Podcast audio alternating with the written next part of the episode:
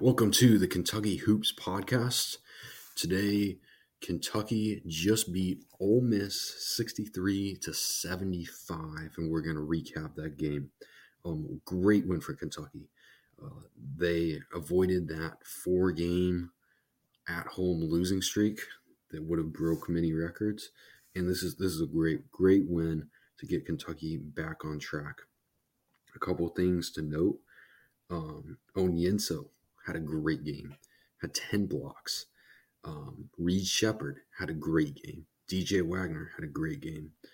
Um, uh, Justin Edwards played phenomenal. Reeves played really good as well.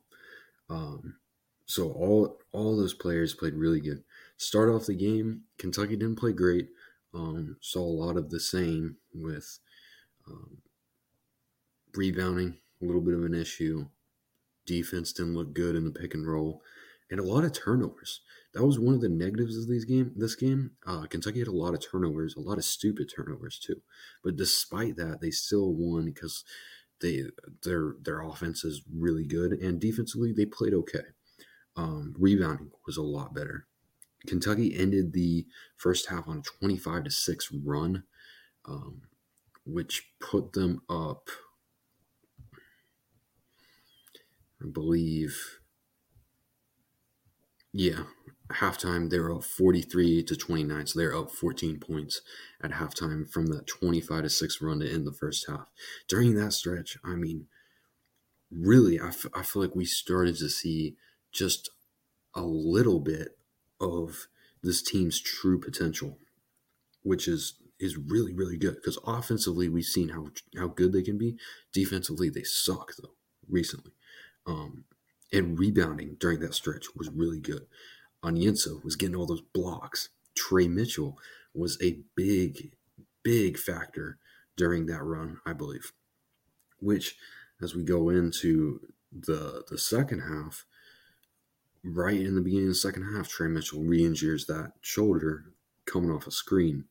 And so he goes back to the locker room and now he's out. We're still waiting for more information on that, but that's a huge hit to um, to this team. I think he's he's one of he's one of the few pieces in this team that it's really hard to replace. This team's really deep in the guard position and it's really deep in the center position and shot block or rim protector shot blocking position.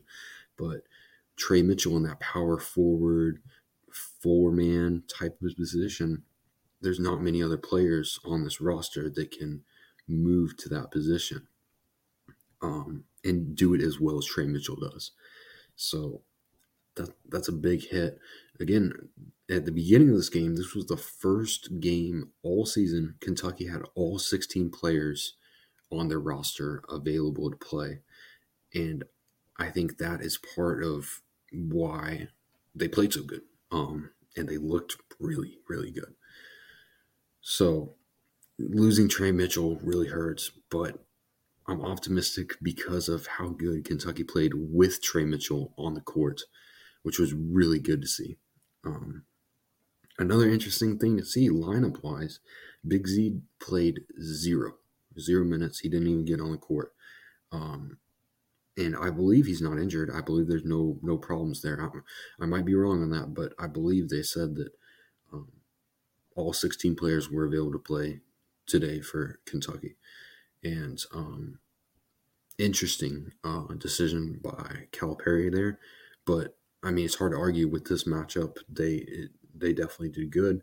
Um, won by 12 points, and honestly should have won by more if you take away some stupid turnovers and I believe five points at the end where it was just garbage time um, and some bad bad calls at the end.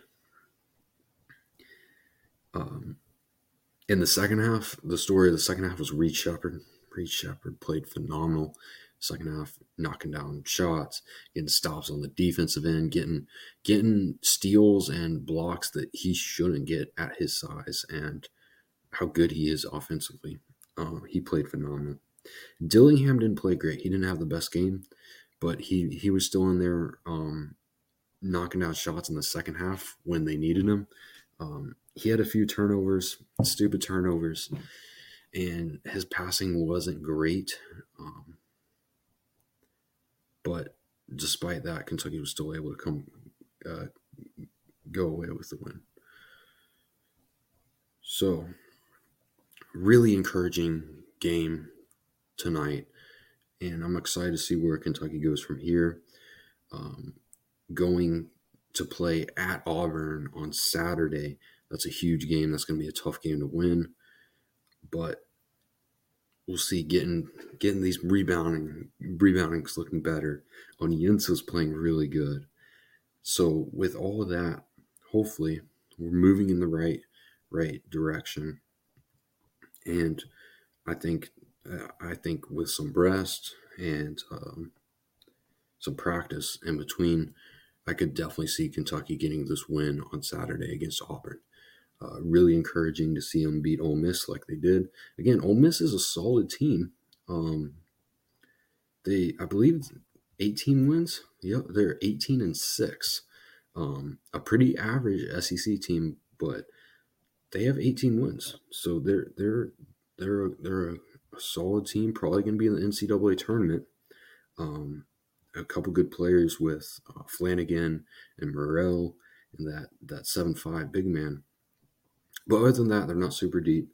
Um, definitely a team that Kentucky should beat by 12 like they did, and um, probably not going to do anything in the NCAA tournament.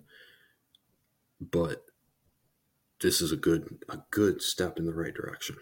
And um, yeah, so so during stretches of the game, I think we really saw what Kentucky could be if they get defensively rebounding wise, they get that dialed down, and um, offensively, we already know how good they are going to be. We already know how good they are and how they can be even better um, once they get the rebounding and the transition deed down. Um, so excited to see that. Of course, I'll be coming out with the Auburn um, preview over the next couple days. Excited to shoot that, look into what Auburn has been doing this season and some of the some of the games they've played, um, and how how I believe the game's going to go when Kentucky goes down to Auburn to play them. Um, if you enjoy the the podcast, go ahead and subscribe, like it.